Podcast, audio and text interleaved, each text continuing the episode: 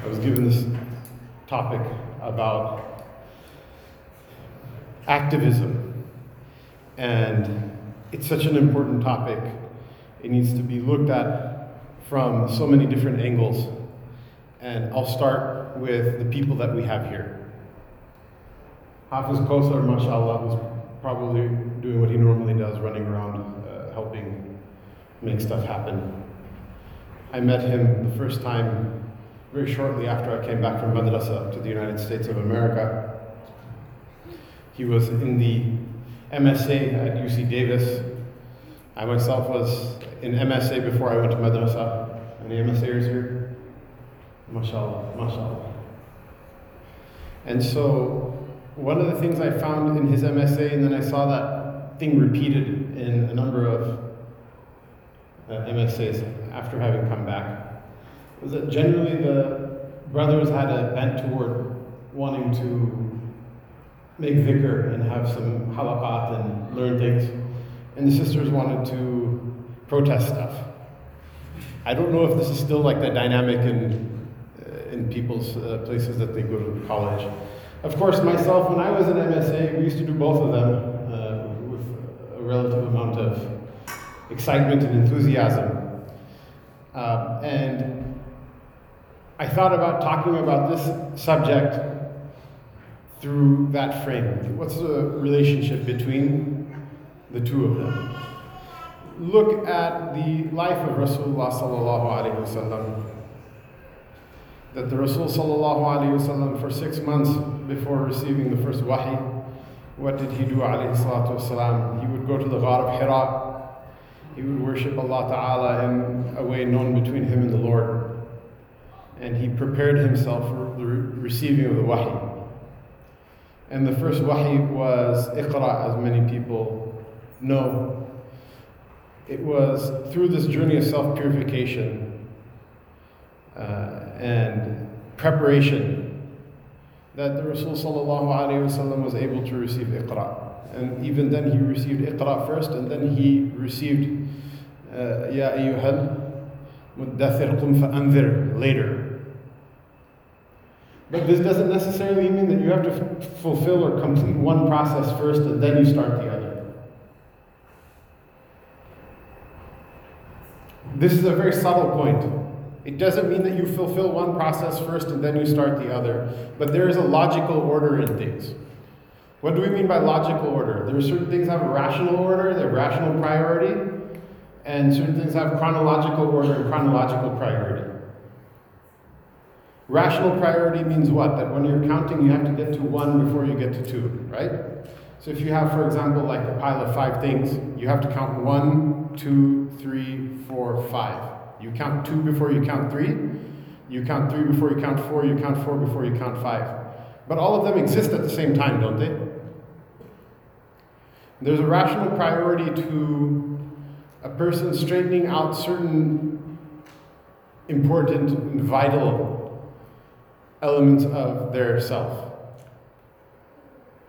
You have to make sure that the mind is straight. The islah of the mind happens through what? Through the study of aqaid. You have to make sure that the heart is straight. Uh, the islah of the heart happens through what? Through tasawwuf. Straight meaning to some sort of minimum functional level. You'll keep going through those, that journey for the rest of your life, but it should at least be functional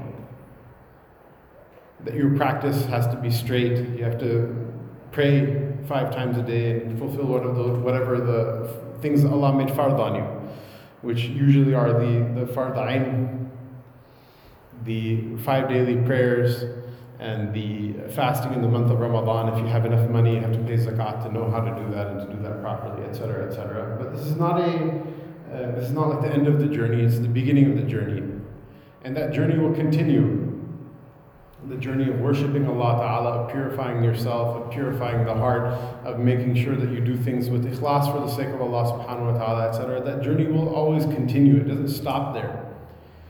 Once you have those few very basic personal necessities down, then it's also part of your journey that you should be an activist. But what does that mean?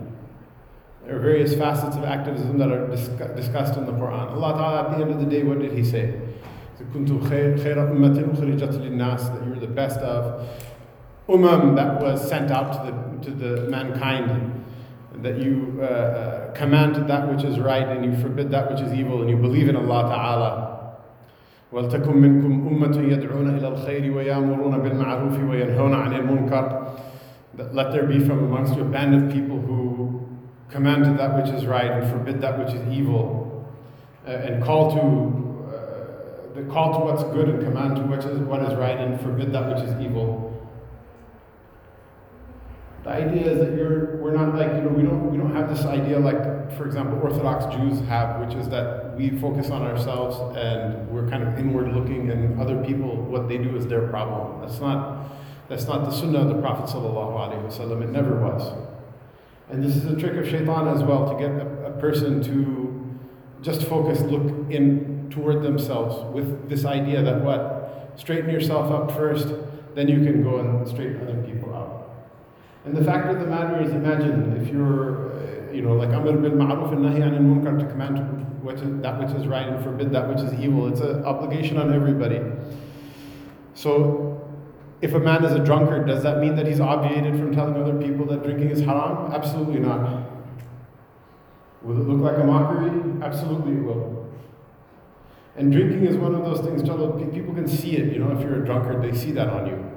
But there are all sorts of other parts of the Sharia that we are obliged to follow and obliged to command to. And our non compliance with those things are easily hidden from people. The commandment towards sincerity, the commandment to love Allah and His Rasul sallallahu more than anyone else, the commandment to love what's good and to hate what's evil. These things a person can mask them inside of their heart. A person can have a turban and a jubba and a beard and niqab and hijab and jilbab and everything, all of that stuff.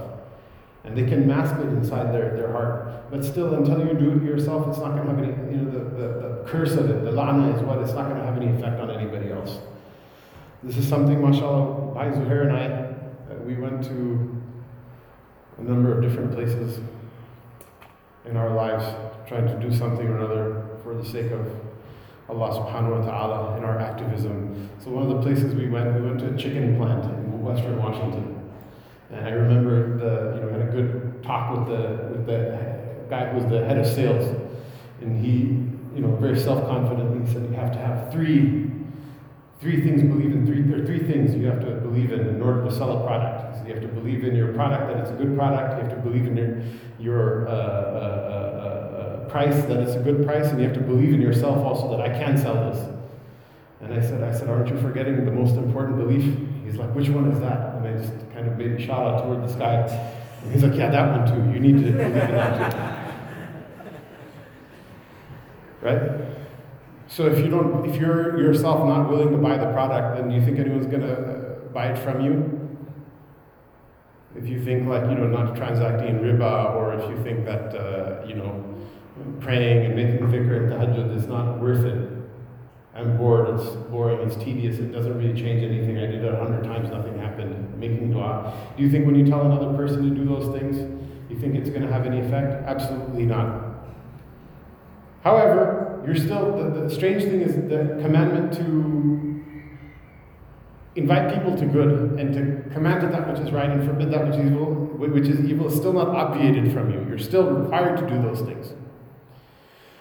And one of the insights that I learned from my studies uh, in madrasa and from looking over the lives of the mashayikh and the awliya is that sometimes shaitan fools you. Why? By saying first perfect yourself in the first place, then you can go and tell other people.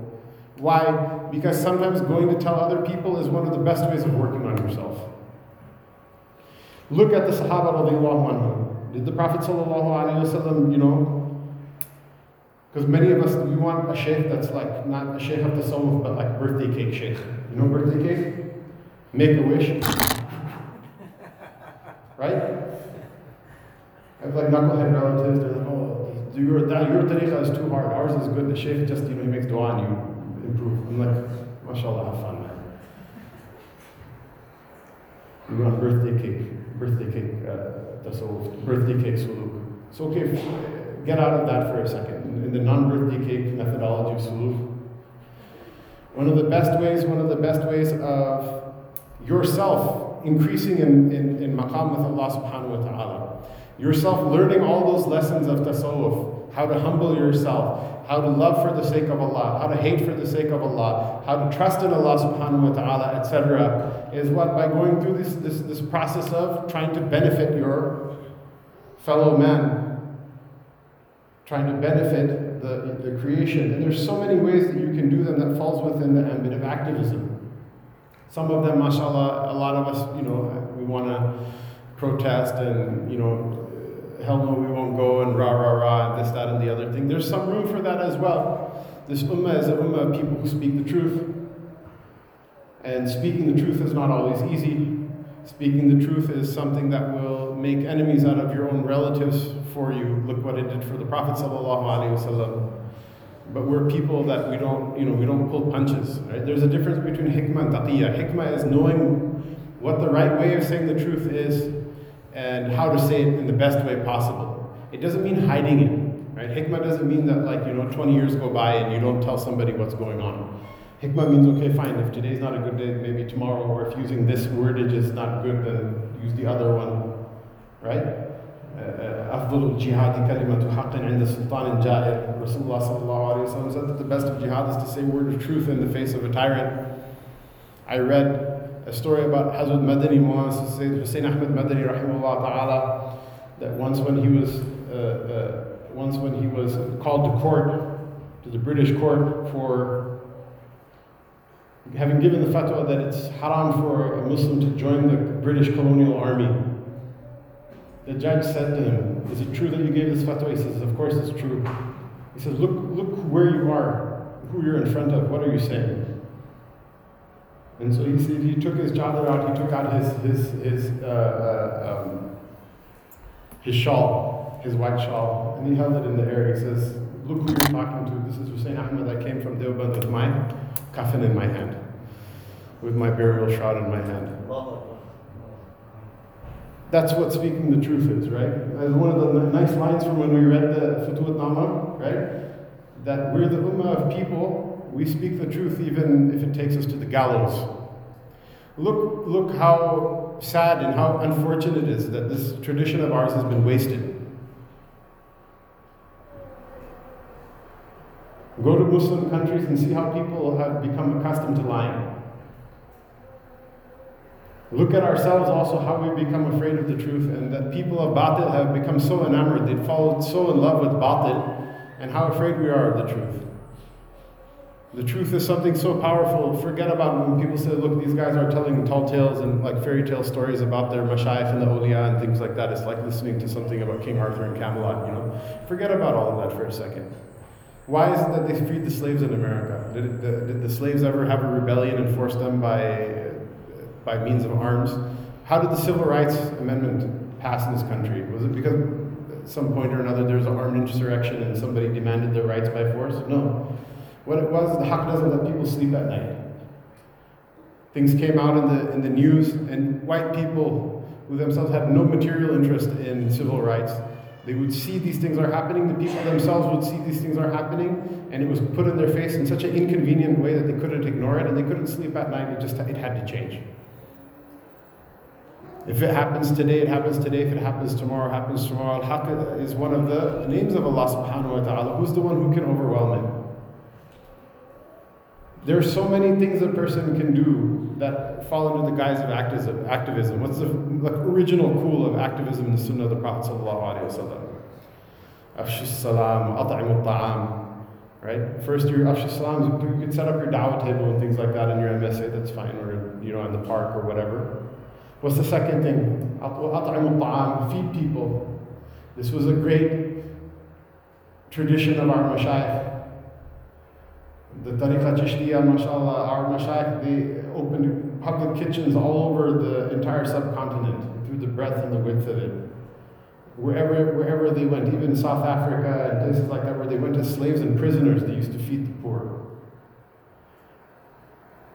One of the fun things is that nowadays, what is activism?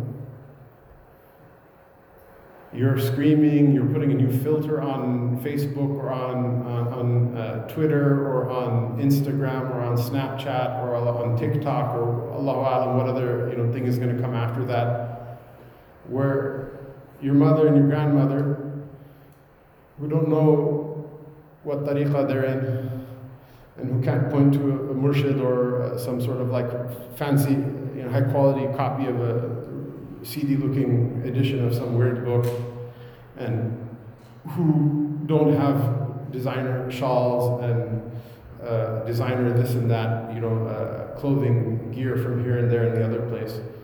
But what's the Islam that they know? The Islam that they know is cooking a dig of biryani and sending it to the masjid to feed people. And mashallah, we, we've eaten those meals as well the same dal that you eat in the khanqah, the same dal that you eat in jamaat, the same dal that you eat, you know, it tastes different than the dal that you have in your home in madrasa. It tastes better. I try to eat it at home, it does, it just doesn't taste the same. I just don't want to finish it. But the same thing, somehow or another, you eat it in the path of Allah subhanahu wa ta'ala, there's some barakah in it. But we, st- we stop doing those things. MashaAllah, this is the Bay Area. You guys are IT people.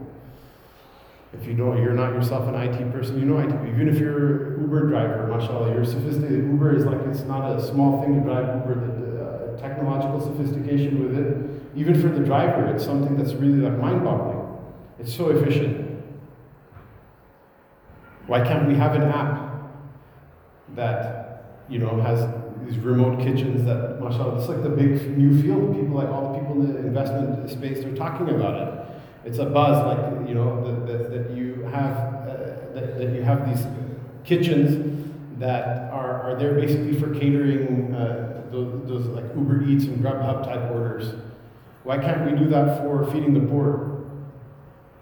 That I have, you know, my uncle is going in for surgery this week, and so I'm going to feed the poor. And so you just text some, you know, amount of money, and a kitchen will make sure that those people get fed. After all, in traditional, uh, you know, traditional societies, those things used to happen. You can still do that in a lot of Muslim countries to this day. Why is it though that we're, you know, like we're, we're not thinking about those things, those things that are, you know, low-hanging fruit? If you want to talk about activism, the superlative, the superlative activism, which is described in the book of Allah subhanahu wa ta'ala in the Sunnah of the Prophet sallallahu alaihi wasallam. It's something that we can't really even think about. We can't, we can't even like bear to sustain the thought of it for, for, for more than just a couple of seconds. That Allah subhanahu wa ta'ala commanded this ummah, jahidu jihadihi, struggle in the path of Allah subhanahu wa ta'ala like it's His right that we should struggle. The fadail of shahada that a person should give their life for the sake of Allah subhanahu wa ta'ala are manifold in the Quran and in the Sunnah of the Prophet to the point where Allah Ta'ala forbids the believers from saying that the person who gives his life for the sake of Allah Ta'ala is dead. That those people are alive, but you don't, you don't, you're not aware of it. That those people are alive and they're receiving their sustenance with Allah Subhanahu wa Ta'ala, with the Lord. That it's an act of piety for a person to make dua to Allah Ta'ala that, that they be a shaheed in the path of Allah Ta'ala. I remember the Ramadan majlises, where's uh, Khidr is probably running around as well, mashallah, doing khidmah. He told me that he's listening to, to, to them now. It's a little bit late, but khair, better late than never.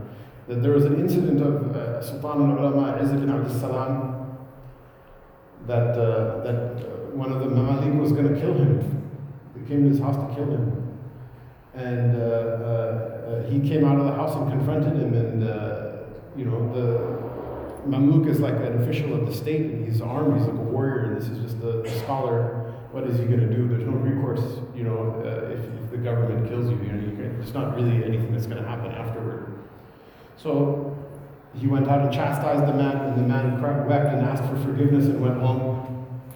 And the son of the uh, Izz ibn Salam said to his father, "Is like, like, what, how did you do that? Why did you do that? He was here, coming here to kill you." And he said, I know what you're thinking, but at last, you know, I just thought that for whatever reason, like, I'm not worthy that this day Allah should give me shahadat. Obviously, it's his tawadu, it's his, it's his tawadu, it's his humility. But people used to consider it to be a great honor. I'm not talking about actually being a shaheed yet. I'm just talking about the idea that a person should desire this thing, that they should think of it as something good. Whereas nowadays we think about that a stupidity. Look, someone they just went and wasted their life. You don't waste your life for the sake of Allah. And Nobody wastes their life. There's obviously better ways of doing things, you know, uh, uh, than what some people do. But if a person gives their life for the sake of Allah subhanahu wa ta'ala, there's nothing, there's nothing in the world that's better than that. We used to be a people that understood that. That was a common value amongst us. And because of that, Allah subhanahu wa ta'ala gave so much barakah in this world, and then you'll see how much barakah comes in the hereafter. That's where the real barakah will come from, uh, you know, having such a having such a noble and lofty goal inside of a person's heart. That's the activism of what of Islam, and it's for the sake of Allah Ta'ala.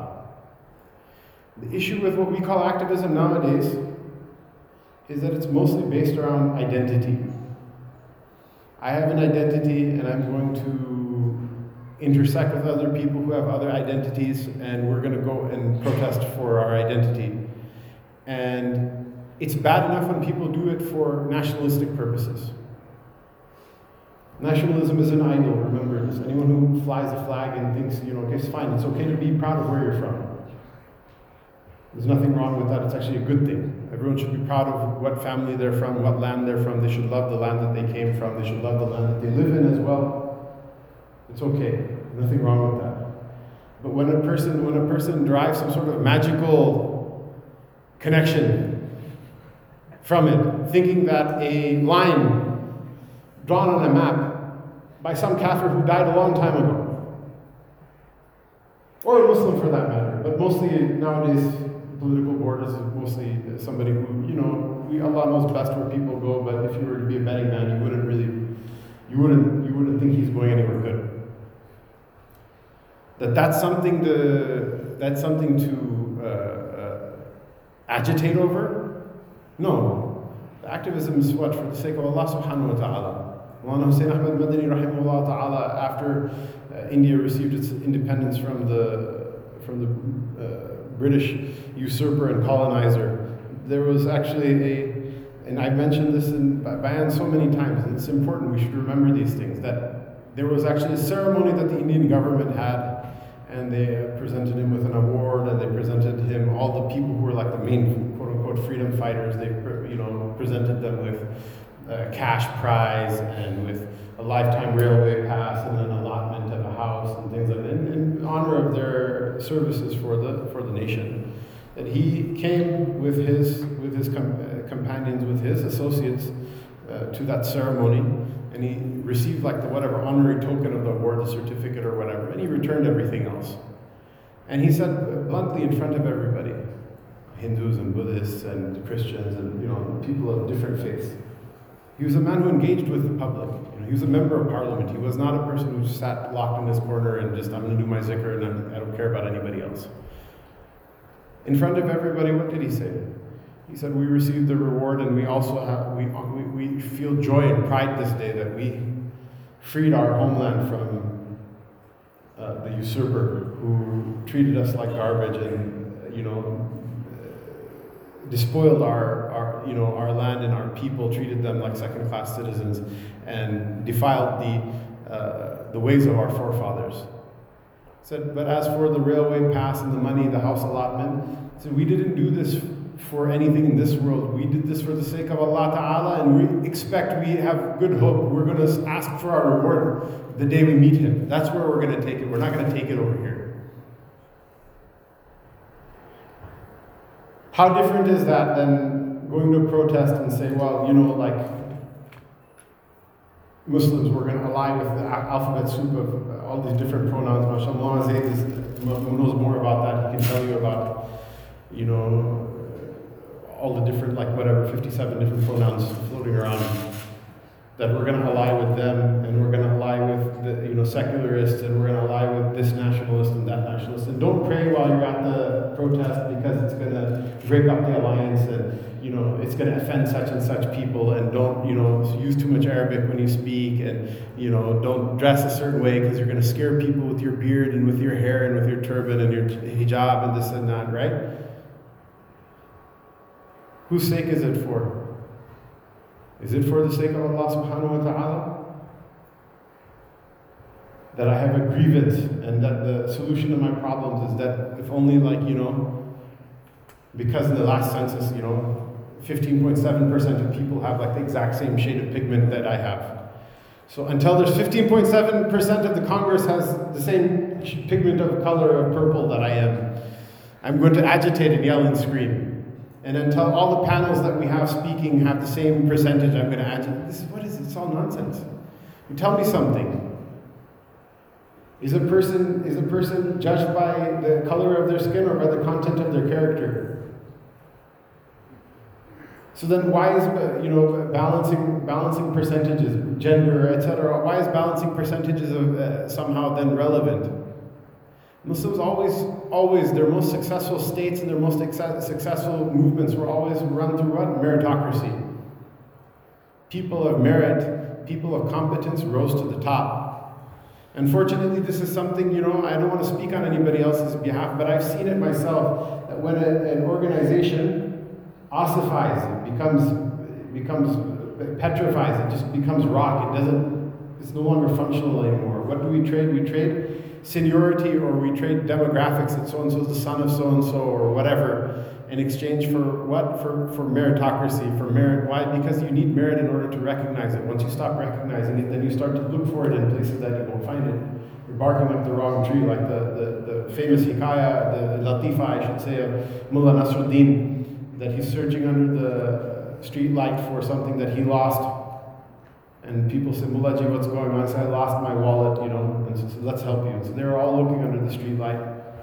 And after like 45 minutes, they're like, where did you see it last? So I saw it over there. I said, well, why are you looking over here?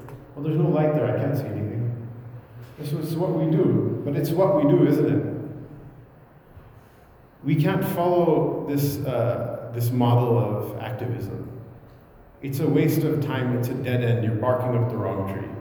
It's not going to give you anything useful. At the end of the day, the alphabet soup of pronouns is not going to help you. What you do, you do for the sake of Allah subhanahu wa ta'ala, and you do according to what? According to the wahi and the, the ayn that Allah subhanahu wa ta'ala has given through His Prophet sallallahu And that's one of the reasons it's so important to, you know, sit and Learn from the mashayikh, learn from the ulama. What is the sunnah? Because I see, especially in the last couple of weeks, a lot of people, you know, well, the Prophet, ﷺ, if he was here, he wouldn't have done this, and if he was there, he wouldn't have done that. But, you know, the thing is, you can't, it's, it's not like that. It's not like, like Play-Doh, silly putty, that you can model the sunnah to whatever you think it is. Until you learn what it is, until you sit and read the books of hadith, then you don't know what the Prophet ﷺ would have done. And one very particular uh, work, if a person wants to know, and I want to wrap the talk up, inshallah, I'm not going to take the entire time. It's late. One particular book that the Mashayikh left for us, mashallah, in, this, in these end times, if you want to know what is the way that an activist should be brought up and readied for activism, and then how they should then be active in society. There's a wonderful book compiled by Mullah Yusuf Kandhlawi rahimahullah ta'ala. It's called Hayat al-Sahaba. It's a book completely uh, comprising of uh, ayat of the Quran and hadith of the Prophet wasallam. My Shaykh Muhammad al-Haddamin, Allah subhanahu wa ta'ala protect him and give him long life. He said that this is an astonishing book that Allah Ta'ala saved it to be written in the end times. And it wasn't written by someone that's worthy that it should have been compiled by someone like Hafiz bin Hajar. The books are there, you can read it in ta'lim, and it's like it's not a perfect process. This is another thing, mashallah, people for some reason have in their mind, and we, you know, irreligious people use it to bat religious people down, and religious people also use it as a cop out in order to not do work. Which is what? Until I'm perfect, then I can't say anything to anyone, I can't do anything. Do you think the companions, radiallahu never made mistakes in, in, in what they did for the sake of Allah Ta'ala? You think Sayyidina Khalid bin Walid radiallahu anhu never made a mistake? Go read the books. Go read the books of. You think Sayyidina Umar radiallahu anhu never made a mistake? You think that uh, you think that the uh, you know the armies never made mistakes? You think the people never made mistakes? Go read the books. Go read the books of hadith, you'll see that. That they were people, they made mistakes, and their the thing, the reason we say radiallahu anhum about, about them is that they were the first ones to repent. And they're the ones who used to cry and weep over their mistakes and they used to rectify, they used to make it right again for people. They also weren't people who would say, like, oh, well, you know, my intention was good, so, like, you know, Allah will forgive me. No, they used to make it right with people. They used to give people restitution. Sayyidina Abu Dhar radiAllahu Anhu. there's an incident, I won't narrate it in its complete uh, uh, detail, but it's a well-known incident that he once had a spat with Sayyidina Bilal anhu. They had a verbal exchange in which he said something to, to, him that hurt his feelings. That was, a, that was an inappropriate thing to say. Sayyidina Bilal anhu complained to the Messenger of Allah sallallahu alayhi The Messenger of Allah sallallahu alayhi went and made Islah of Abu Dhar al-Ghifari, he accepted it and he went and he asked for forgiveness in the most humble of ways. And they forgave each other. That's, that's how that's how this thing is going to happen. It's not going to happen until you wait until you're, you know, Guruji, you're making your zikr, and then somehow you start floating in the air, and until light comes out of your fingertips, and you can see the future and know what the stock price of, you know, Amazon is going to be, you know, in, on December 22nd. Then until then, you're not allowed to say anything to anyone or do anything. That's not how it works. Remember, what was the thing that we start, mentioned at the beginning? There's a basic modicum of knowledge and understanding a person has to have in order to get, get going in, in their Islam. It's called the fard ayn. And there's a basic modicum of practice that a person has, has to have before they get going. And it's called, it's all fard ayn. After that, doing the, doing the khidmah, doing the activism, feeding the poor, speaking the truth, standing for the person who doesn't have anyone to stand for them you know, vouchsafing the haqq for those people who are who nobody vouchsafes their, their, their haqq, their rights for them, whether they're Muslims or not. All of these things, a person's own personal islah happens with them and through them. And it's like a baby. The baby is not going to say, okay, first the head has to grow, and then when the head becomes full size, adult size, then the right hand will grow because the right hand is barakat, right? And then afterward I'll grow the left hand. Tell me you're, mashallah, you're a medical professional. If there were an embryo that developed that way, do you think that embryo, the fetus would be viable? No, it would die. It wouldn't, it wouldn't survive. It's impossible to be like that. But the issue is this is that what, you know, what is your grounding? What is your model of what you want to do? Are you going to do, are you going to do that? Are you going to just jump in like a, a you know, with your eyes closed? I, I wrote a paper on this topic, by the way. I don't know if anyone read it. I wrote a paper about the Black Lives Matter movement. MashaAllah, did anyone else read it? Inshallah, you can go to the go to the ribat.org website and read it, right? Black Lives Matter, who would object to that in their right mind? If you don't believe that Black Lives Matter, I think, you know, we have some muftis in the audience. It's like kufr, right? But does that mean that we jump in with an organization whose you know, goal is to disrupt the heteronormative family unit. No, it's ridiculous. But why, why is it that we have no, we have no platform through which we can speak and express our ideas except for through joining that or through joining the Republican Party or the Democratic Party?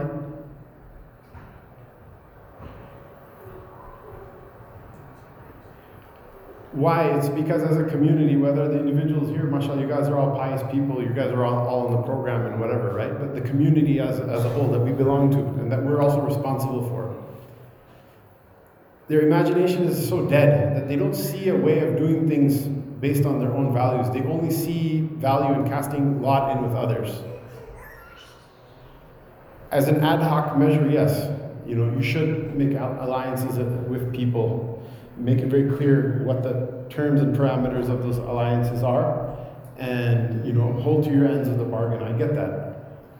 But at the end of the day, there's no political vision at all whatsoever. There's no vision for tomorrow except for what another person tells us.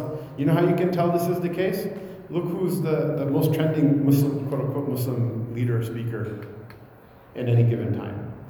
It's the person who CNN, the Muslim that CNN interviews, and the Muslim that BBC interviews, and the Muslim that Fox News interviews, they're the person who gets invited to the next conference.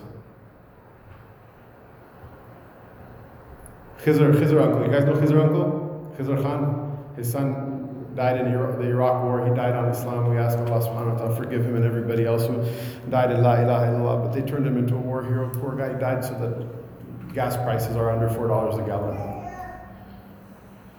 And he's now a leader and a spokesperson for our community. I don't want to antagonize the guy. The guy's like, you know, as an individual, he seems like a very decent man, but like, is that the limit of what we have? Or can we not organize with one another uh, for something more visionary, more in line with what we know is the only thing that's going to save us? The only thing that's going to save us in this world and the hereafter is La ilaha illallah Muhammadur Rasulullah. It's the only thing that will save anybody. Don't you know that? Don't you see that? Who here thinks Muslims have a bleak future in this country? There are some people, they're not raising their hands because it's not a cool thing to say in Masjid al-Huda. You don't want the is watching. Right? People hate us. We're like less popular than a number of not well liked groups, to put it mildly. Nobody, nobody even is having children. Forget about fighting wars and forget about joining political parties and this and that and the other. Muslims just keep having children at the rate that they are. China will be our country, Russia will be our country, the United States will be our country, Europe will be ours. It's just a matter of time. You know what scares me? They say like by 20, whatever, 50 or whatever, Muslims will be a quarter of the world's population. Allahu Akbar. Or are they just going to be people who are going to the shopping mall and, you know, they, they're, they're just the same, like, you know, the same, like, mindless drones, but, like, they celebrate Eid instead of, you know, like, not instead of, they celebrate Eid along with Christmas and Hanukkah and God knows whatever, you know, Festivus and for the rest of it. But then Allah, what other weird things there are, right? The thing is this Allah subhanahu wa ta'ala already put the naqsha, the, the map for survival and for success in this ummah. And whether people do it intentionally or not, there are still so many safeguards that are going to cause the Muslims to be successful. What we need to do is, instead of letting it run on autopilot, we need to get together. We need to look and see, okay, who's the person who says something that makes sense to you? You know, does, uh, you know, activist brother Fulan or activist brother, uh, sister Fulana make more sense? Or does Imam Zayd make more sense? Or does some Qadiani actor who receives an Emmy Award, is he a better person to be uh, the face of the rising influence of Islam in America or Maulana Tamim? Or does some comedian who uh, utters blasphemy in order to get some laughs from a kafir is that person a better face for Islam in America, or is you know one of our other you know ulama who've been working in the hood or working in the streets or working to feed people at home or, abroad, who've been there you know uh, to to say the haq whether it's a political issue or a social issue. Who is it? Who is it that we want to cast our lot in with? Or are we just going to say, you know what, who am I, what am I to do anything? I'm not going to cast my lot in with anyone, just khair sallah, whatever happens, happens. And you just leave the, the people. Allah gave this ummah, mashallah, those things that He didn't give anybody else. Allah Ta'ala gave this ummah those people that He never gave anyone else. The Nasara can't show you someone like Abu Bakr Siddiq radiallahu anhu. They can't show you someone like Sayyidina Umar radiallahu ta'ala anhu. Who are their great kings and rulers? Constantine himself lived as a kafir, he lived as a pagan for his entire life, he only converted on his deathbed. Allahu alam if that's even historically accurate or not. Who are their kings that they sainted? You know, St. Louis? St. Louis, uh, like Missouri and like Louisville, Kentucky, is named after a French king who they sainted. Why did the Why did the Catholic Church saint him? Because he used to make war on the Muslims all the time. He has something like seven or thirteen illegitimate children.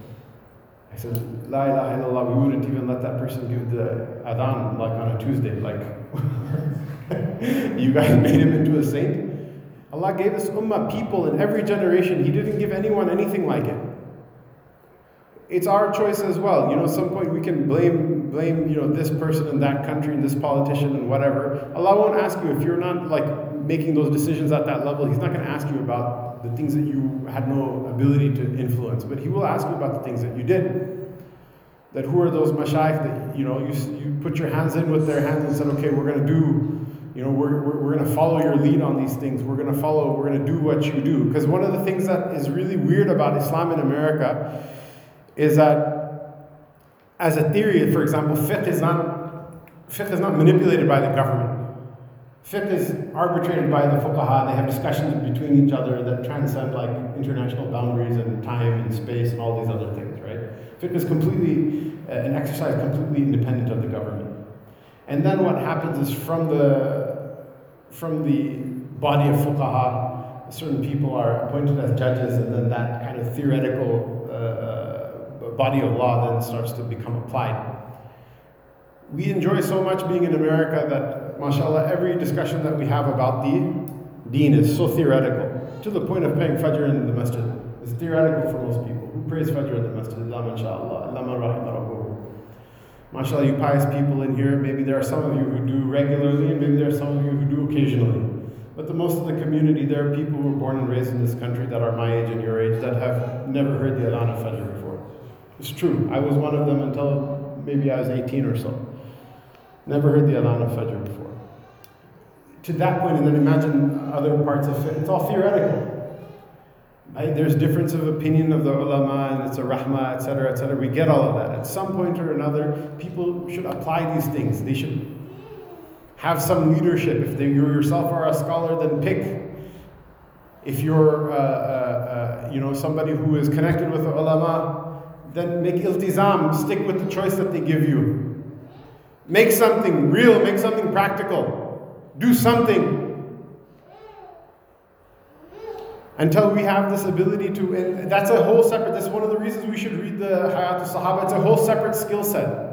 It's a whole separate skill set. You have 20 people, I've seen this before. We had like a group of people in Bellevue, okay? Three guys, they, they said we, we need a, uh, sorry, like five or seven of them, they said we need a Khalifa. Where, where's Maulana Umar?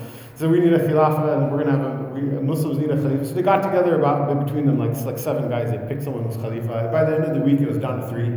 And the three guys, you know, they, they were going hardcore for a couple of weeks. I think like three four months. The guy, their Khalifa used to wear a turban, you know, and come to the masjid and pray and this and that. This, this is their guy. They're going to back this guy to the end. And then like after a couple of months, like they're like, no, you know, like their ikhtilafats like set them aside and their khilafah kind of died and drowned over there, right?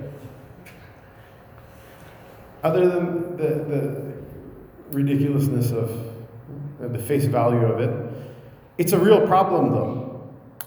If seven people don't have the ability to get together and obey an emir, in something as like short, transitory, like as a trip, we're gonna we're gonna go from uh, Union City to Sacramento for seven days. And I wanted to stop at Taco Bell, and Amir's like, no, we're gonna we're gonna like stop at the grocery store instead. And I can't live that down. I can't accept it.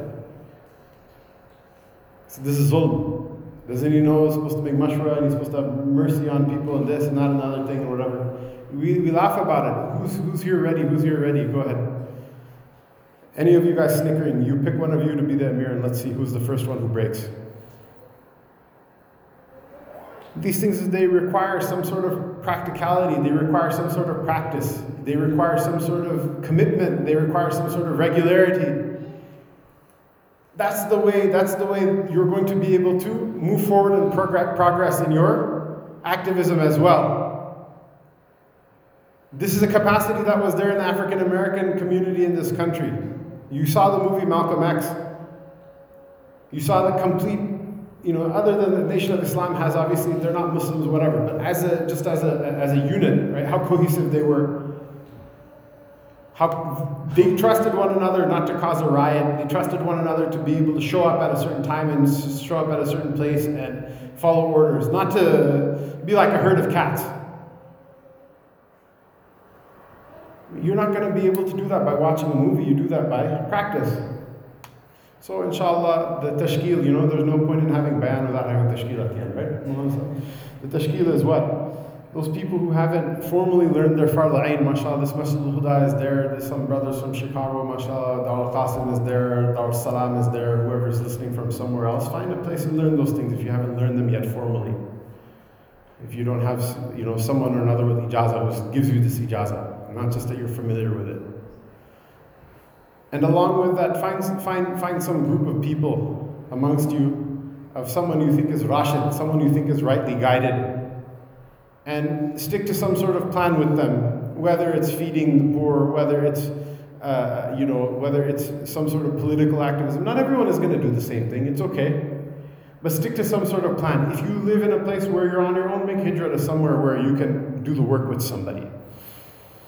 Because this is one of the secrets that Rasul told us, told us Ummah as well, Yadullahi ma'al jama'ah, that Allah subhanahu wa ta'ala is with thee, his hand is with the, with the congregation, with the group.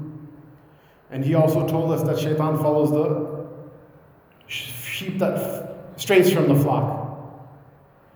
Think about these things and act them inside of your life. Allah subhanahu wa ta'ala give all of us tawfiq. Inshallah, I myself will, uh, uh, inshallah, uh, adhere to this advice. I myself, this is the reason I'm here standing in front of you, like, you know, decompressing my spine every three minutes in crutches. Is why?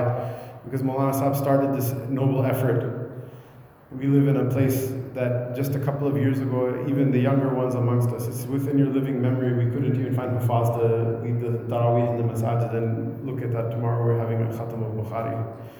Alhamdulillah sticking together with the plan, mashallah, you know, all of those brothers that we've been seeing year in, year out, sleep deprived, running from pillar to post, Masjid al Huda and Islahi Jalsa and this conference and that conference, starting off from the dhikr sessions in Lowry when nobody knew how to wear their topi properly, you know that it should be a sign for everybody, a proof of Allah subhanahu wa ta'ala manifested. We don't even have to look in the history books, a proof of Allah subhanahu wa ta'ala that the miracles of the mashayikh the miracles of the awliya are. That this thing happened. Where was this Masjid al Huda in those days? Who would have thought it was possible? Was it something that you did yourself? Is it something that some you can point somebody did this? And Allah Ta'ala did all of these things. That it, it works, inshallah. So uh, let's redouble our commitment to these things. Allah subhanahu wa ta'ala give tawfiq. Wa sallallahu ta'ala wa ala alihi wa sahbihi ajma'in. Assalamu alaikum wa rahmatullahi wa barakatuh.